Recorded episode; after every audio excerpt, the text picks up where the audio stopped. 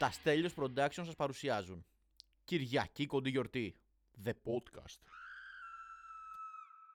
Ναι, σε ακούω κανονικά. Αλλά πες να σε ακούω επειδή η πόρτα είναι ανοιχτή. Λοιπόν, είχα ανεβάσει ένα podcast πριν λίγες μέρες Για κάτσε να κλείσει εδώ το φως Αχ, έλα ρε μαλακία Καλύτερα. Ε, καλησπέρα.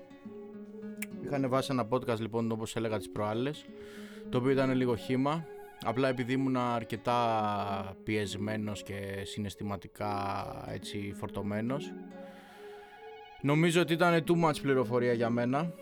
Ξέχασα κάποια πράγματα κιόλας να πω. Και είπα να έρθω εδώ στο 4K Κανάκι διαφήμιση άτσα.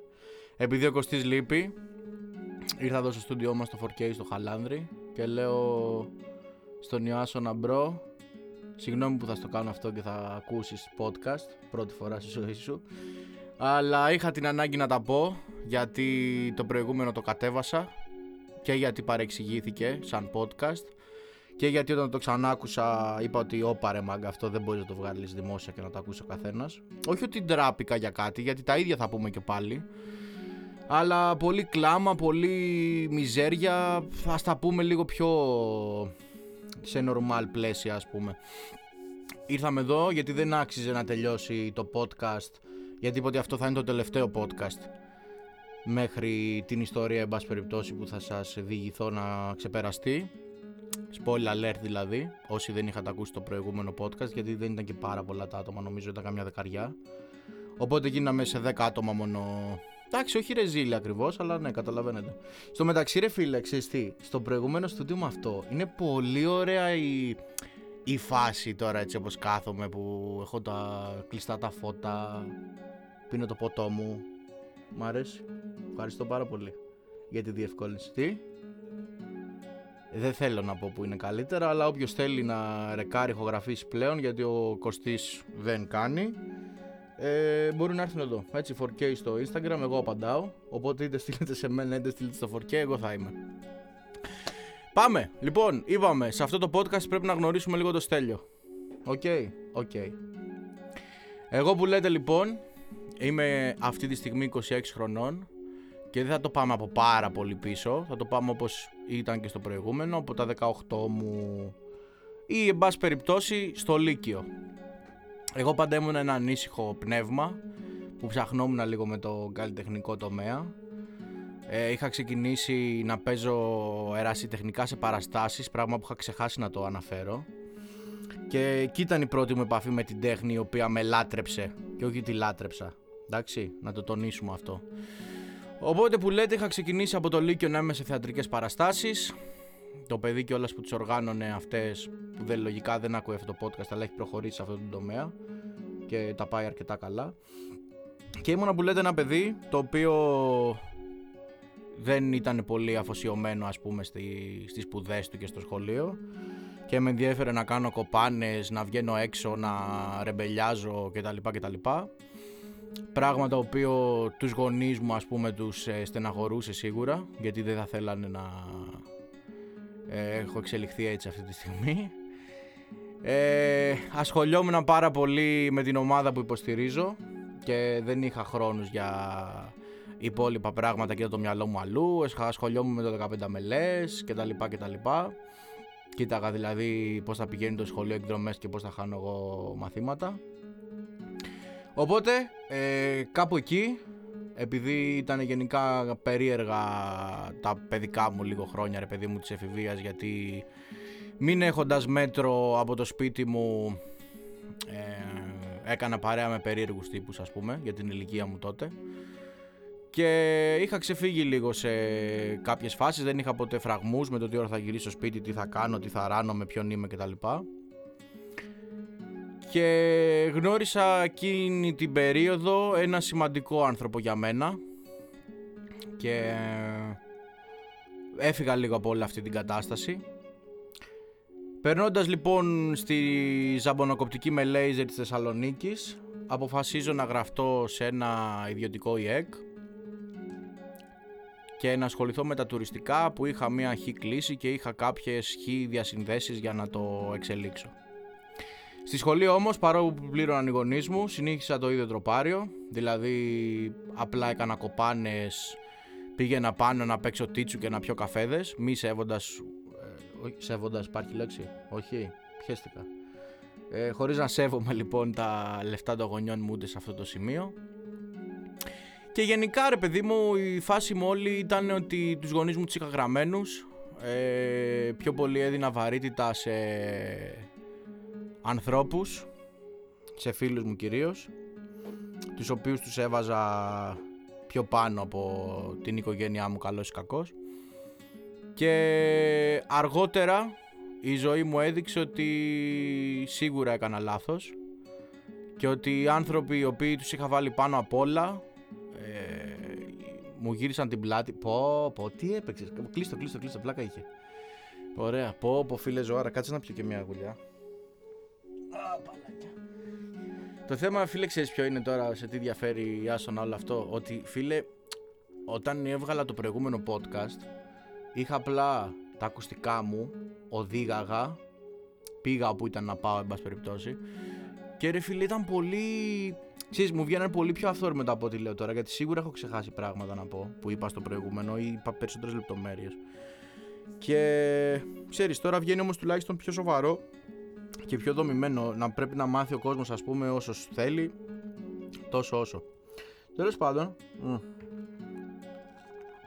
Αχ Λοιπόν. Οπότε που λέτε είχα αφοσιωθεί σε, τρίτος, ε, σε τρίτο κόσμο και όχι στους δικούς μου ανθρώπους τόσο πολύ δυστυχώς που αργότερα με κάποιες πράξεις που κάνανε που εμένα με ενοχλούσαν πάρα πολύ ε, είδα πόρτες και πλάτες να κλείνουν και να γυρνάνε ε, νιώθοντας ε, μια πολύ μεγάλη απογοήτευση. Ε, το θέμα είναι σε όλα αυτά ότι όπως προχώραγε λοιπόν η ζωή μου και έχοντας απογοητεύσει ας πούμε σε εισαγωγικά τους γονείς μου δεν μπήκα στη διαδικασία καν να βάλω αθόρυβο ρεβάρα για το κινητό μου έχοντας λοιπόν απογοητεύσει τους γονείς μου και σίγουρα μην ε, θέλοντας αυτό το μέλλον ας πούμε για μένα και ε, εκεί που έχω καταλήξει. Ε, τους είχα βάλει που λέτε ναι σε δεύτερη μοίρα. Ασχολήθηκα με ό,τι να είναι πράγμα απλά για να έχω μια δουλειά, να μπορώ να κάνω κάτι γιατί δεν αξιώθηκα ποτέ να τελειώσω τίποτα. Βέβαια η αλήθεια είναι ότι κάπου εκεί στο, στο ΙΕΚ που είχα πάει ξεκίνησαν κάποια θέματα υγείας που είχα ε, είχα βγάλει κίστικόκικος στην ουρά. Ε, μια απλή, δεν λέγεται ασθένεια, πάθηση, εν πάση περιπτώσει, δεν ξέρω, δεν είμαι γιατρός δυστυχώς. Ε, το οποίο είναι ένα χειρουργείο ρουτίνας για τους άλλους ανθρώπους, γιατί για μένα κράτησε 5 χρόνια και ισοδυναμεί με 5 χειρουργία, τα οποία πήγαν πάρα πολύ πίσω τη ζωή μου αλλά όπως σας είπα είχα έναν πολύ σημαντικό άνθρωπο εκείνη την περίοδο και, δυστυχ... και ε, δυστυχώς και ευτυχώς με κρατούσε έτσι λίγο στα πόδια μου και ήταν εκεί και με στήριζε. Έχοντας ε, φάει λοιπόν που λέτε πάρα πολλές πόρτες και πάρα πολλές απορρίψεις από ανθρώπους στους οποίους στήριξα και μέσα από αυτό το podcast ακόμα και να ακούνε που οι περισσότεροι φίλοι μου δεν ακούν το podcast και δεν με έχουν στηρίξει ούτε καν σε αυτό Γεια σου να τι λέει. ε, που λέτε, ξαφνικά εκεί πέρα που νομίζω ότι είσαι άτρωτος και είσαι μάγκας, έρχεται μια περιπέτεια υγείας. Ε, δεν γίνεται όμως αυτό τώρα, είναι πολύ αντιεπαγγελματικό ρε φίλε. Ποιος στέλνει μηνύματα; Ε, κάτσε να το κλείσω ρε Τζέι, sorry. Λοιπόν, έρχεται μια περιπέτεια υγείας ενός πολύ δικού μου ανθρώπου και πέφτει όλο το, το βάρος μου εκεί Στήριξα πάρα πολύ. Ε, το περάσαμε όλο αυτό μαζί. Το έχουμε ξαναναφέρει και σε ένα προηγούμενο podcast που μιλάμε για μια κηδεία, ένας άνθρωπος που έφυγε. Και εκεί ήταν λίγο που ταρακονήθηκα μέσα μου και ταρακονήθηκαν και οι σχέσεις με τους γονείς μου. Τώρα ξέρω ότι έχω το προηγούμενο podcast στο κεφάλι μου και προσπαθώ να πω ακριβώς τα ίδια γιατί ε, έχοντας πλέον πιο κοντρολαρισμένα συναισθήματα και δεν είμαι τόσο αυθόρμητος Μπορεί κάποια πράγματα να, να ξεχνάω ή να πηδάω κάπως ε, κάποια πράγματα, αλλά θα καταλήξω εκεί πέρα που θέλω να καταλήξω. Ε, είχαμε που λέτε λοιπόν την κηδεία. Και εκεί κάπως τα πράγματα ε, και τα πράγματα βασικά και εικόνες που είδα λίγο με συγκλώνησαν και με ταρακούνησαν. Όπως ταρακούνησαν και τη σχέση που είχα με τους γονείς μου. Για να το θέσουμε πιο ε, σωστά ε, παρόλο που έδινα πάρα πολύ αγάπη στους γύρω μου και στους δικούς μου ανθρώπους είχα ένα θέμα και ακόμα το έχω να δείχνω πιο ενεργά στους γονείς μου ότι τους αγαπάω πολύ και ότι τους στηρίζω. Αυτό δεν ξέρω βέβαια γιατί, γιατί το έχω, γιατί πραγματικά στους γύρω μου έδινα τα πάντα και πάντα τους έλεγα ότι ξέρεις τι, ε, είμαι εδώ για σένα, σ' αγαπάω πολύ, είσαι αδερφός μου κτλ. κτλ. Απλά μου έβγαινε, εν πάση περιπτώσει, πολύ περίεργα στους γονείς μου. Οπότε για να το ξαναγυρίσουμε πριν, ε, γίνεται ό,τι είναι να γίνει. Χτυπάει μια ασθένεια έναν δικό μου άνθρωπο, ε, βασικά τον πατέρα ενός πολύ δικού μου ανθρώπου και κάπως λίγο με τους γονείς μου τρώω μια φλασιά, τρώνε και εκείνοι ότι μήπως λίγο να σφίξουμε τις σχέσεις μας ότι δεν έχουμε και κάτι να χωρίσουμε, δεν, να, δεν χρειάζεται να τσακωνόμαστε συνέχεια κτλ. κτλ. Δεν μας μένουν πολλά χρόνια. Μετά από μια εβδομάδα λοιπόν που αυτός ο άνθρωπος που σας είπα έφυγε, μαθαίνω δυστυχώς ότι την ίδια ασθένεια έχει και η μητέρα μου και έχουμε μπει σε μια διαδικασία που ξεκινάμε τις ε, χημειοθεραπείες, έκανε την πρώτη. Και το παράπονο μου δυστυχώς είναι ότι ο τρόπος ο οποίος έχω χειριστεί την οικογένειά μου και τη σχέση που έχω με τους γονείς μου δεν μου επιτρέπει, με, με φοβίζει ή με κότα. Γιατί αυτά τώρα τα λέω επειδή ξέρω ότι οι γονείς μου ξέρω, δεν, δεν βάζω και το χέρι μου στη φωτιά αλλά νομίζω ότι δεν ακούνε το podcast. Ή τουλάχιστον δεν τους έχω απέναντί μου να τους τα πω οπότε τους τα λέω μέσα από αυτό το podcast και αν το ακούσουν το άκουσαν. Έτσι κι αλλιώς είμαι τόσο κότα και τόσο δηλός δεν ξέρω από πού πηγάζει αυτό το πράγμα. Ε, που δεν έχω τα κότσια να πάρω τη μάνα μου δυστυχώς μια αγκαλιά και να της πω ότι όλα θα πάνε καλά και ότι είμαι εδώ για αυτήν όπως έχω κάνει πάρα πολλές φορές για πολλούς ανθρώπους που είχα γύρω από τη ζωή μου ε, και είναι η φάση που μαθαίνεις αυτό το πράγμα και είναι σαν σφαλιάρα γενικά, δεν, δεν μπορώ να σας το εξηγήσω. Είναι μια παγωμάρα που δεν ξέρεις τι να κάνεις, τι να πεις, πώς να το διαχειριστείς, είναι λίγο περίεργη η κατάσταση. Και ξαφνικά λίγο φοβάσαι ότι, ξέρεις τι,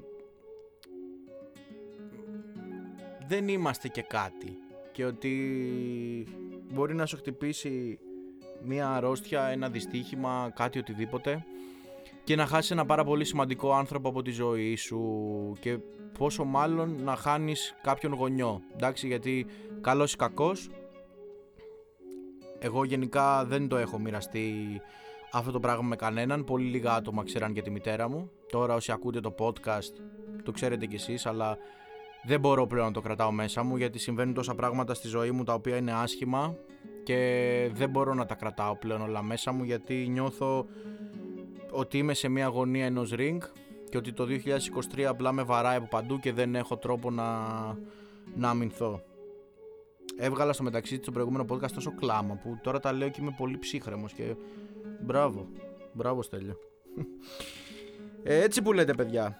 Και το όλο συμπέρασμα λοιπόν που έχω βγάλει από αυτή τη, τη ζωή μέχρι στιγμής είναι ότι δεν πρέπει να έχουμε τίποτα δεδομένο στη ζωή μας πόσο μάλλον την υγεία μας πρέπει να δείχνουμε στους γονείς μας αυτό το λέω για σας που ακούτε ας πούμε γιατί εγώ δεν μπορώ να το δείξω είναι πολύ αργά πλέον, είμαι 26 χρονών και έτσι έχω καλλιεργηθεί μέσα μου καλός ή κακός που δυστυχώς δεν μπορώ να το δείξω και θέλω πάρα πολύ να πάρω τη, τη μάνα μου μια αγκαλιά και να της πω ότι είμαι εδώ και ότι όλα θα πάνε καλά και θα το ξεπεράσουμε κτλ. κτλ.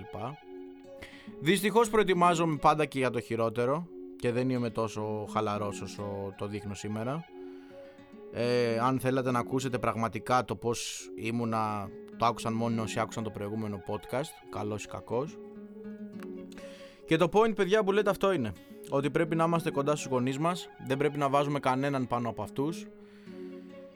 Ε, και σας το λέει ένας άνθρωπος που πραγματικά έβαζε τους πάντες πάνω και όχι απλά από τους γονείς του, πάνω και από τον ίδιο τον εαυτό. Και η αλήθεια είναι ότι φοβάμαι και ότι δεν ξέρω πώς θα, πώς θα εξελιχθεί. Φοβάμαι πάρα πολύ, να ξέρεις μάνα άμα ακούς. Πραγματικά εύχομαι να, να πάνε όλα καλά. Ε, αλλά θα τολμήσω να πω ότι έπαθα και ότι έμαθα και ότι ό,τι μου έλεγες όσο ήμουνα πιο μικρός και σε κορόιδευα ε, έχει αρχίσει να, να βγαίνει και τα βλέπω μπροστά μου. Και ό,τι και να γίνει, γιατί ξέρω ότι μόνος μου όχι να, να φτιάξω ένα πακέτο μακαρόνια ας πούμε να φάω. Δεν μπορώ δυστυχώς ούτε να στρώσω το κρεβάτι μου μόνος μου και όλα τα κάνεις εσύ και αυτό με φοβίζει πάρα πολύ και δεν ξέρω πραγματικά τι να περιμένω στο μέλλον. Όπως και να έχει, αυτό που είπα ισχύει, δεν θα ξανακάνω άλλο Κυριακή κοντή γιορτή μέχρι να τελειώσει αυτό το θέμα για να είμαι... Γιατί στο προηγούμενο podcast είπα ότι θα το κάνω σαν τάμα και γενικά θα δώσω μια υπόσχεση στον εαυτό μου και θα πω ότι δεν θα... μέχρι να τελειώσει αυτό το θέμα που ελπίζω να βγει νικήτρια ε, δεν θα κάνω άλλο podcast. Αυτό ήτανε. Γνωρίσαμε λίγο το Στέλιο. Δυστυχώς ίσως να έπρεπε να το γνωρίσετε όταν ήταν σε πιο έντονη συναισθηματική κατάσταση. Αλλά ήθελα να τα πω γιατί είπαμε ότι θα κάνουμε ένα τελευταίο podcast, είπαμε ότι θα γνωρίσουμε λίγο το Στέλιο παραπάνω. Σας είπα ότι ήθελα και ότι έπρεπε να μάθετε, λίγο πιο φιλτραρισμένα σίγουρα. Ε, αυτό. Ε, Τζέι, πόση ώρα γράφουμε;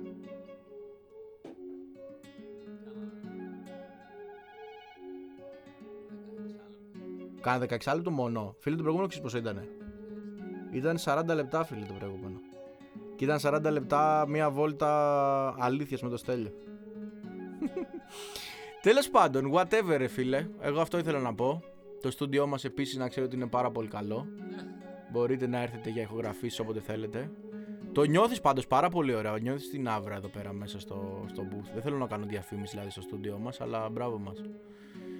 Ε, αυτά παιδάκια. Συγγνώμη όποιον ε, στεναχώρησα και όποιον τον έριξα λίγο ψυχολογικά. Να ξέρετε ότι δεν έχω την ψυχική δύναμη να σας τα πω πιο αναλυτικά και να βγάλω το, το γκλαψιάρι στέλιο που είχα βγάλει στο προηγούμενο, το οποίο κατέβηκε. Αλλά ε, ήμουνα σε μια φάση που επειδή δεν το είχα ξανακούσει το, το podcast το προηγούμενο, απλά το έγραψα και λέω στα αρχίδια μου είναι δικό μου. Ε, το ανέβασα έτσι όπως το, όπως το ηχογράφησα, το άκουσα την επόμενη μέρα, έβαλα τα κλάματα πάλι και λέω ότι εντάξει, too much. Αν και να ξέρετε ότι αν το είχα πουλήσει λίγο παραπάνω το πρόβλημα, τα προβλήματα που έχω στη ζωή μου, φίλε θα γινόμουν viral, αυτό δεν κάνει όλος ο κόσμος. Και βάζει και σάλτσες. Εγώ ό,τι ένιωθα, ε, σε reality θα πήγαινα, ξέρεις τι, θα πήγαινα στο Masterchef που σου βάζουν εκεί πέρα ρε παιδί μου και μαγειρεύουν toast και απλά επειδή έχουν μια μελό ιστορία να πούνε ε, τους περάνε στην επόμενη φάση. Εγώ λοιπόν δεν το πήγα στο reality, εγώ το είπα εδώ στο podcast, εσάς, όσους ακούνε, τους οποίους ευχαριστώ πάρα πολύ που στηρίζουν. Ε, υπήρχαν κιόλας πάρα πολλά μηνύματα για podcast ότι είχαν σταματήσει κτλ. Απλά περνάω όχι ίσως, σίγουρα τη χειρότερη φάση της ζωής μου και δεν είμαι να κάθομαι απλά σε ένα μικρόφωνο να τα λέω γιατί είμαστε να βουτάμε από κανένα γκρεμό στο τέλος της μέρας ή να παίρνουμε τίποτα ψυχοφάρμακα ε, αλλά όχι, OK, okay, είπα θα έρθω στο στούντιο να το γράψω γιατί το κατέβασα και δεν ήθελα να το κατεβάσω γιατί πραγματικά υπάρχει και κόσμος που όντως γουστάρει και ακούει και στηρίζει οπότε πιο ήσυχο vibe σας είπα το ρεζουμέ της ιστορίας μου και τα, τι πράγματα περνάω και πόσο πόνο πέρασα αυτόν τον καιρό. Μακάρι να φύγει γρήγορα το 23 ε, γιατί δεν βλέπω να αλλάζει η κατάσταση. Αν και εμένα μου πάει άσχημα από το 1997 γενικά και έχουμε το 23 και πάμε για το 24 δυναμικά να μπει γιατί μας έχει πάει τάπα. Οπότε updates από το Κυριακή κοντή γιορτή θα έχετε τον άλλο Σεπτέμβρη. Αυτό θα το ανεβάσω αυθόρμητα έτσι όπως έκανα και στο προηγούμενο γιατί έτσι ένιωθα. Και μέχρι το επόμενο, να είστε καλά.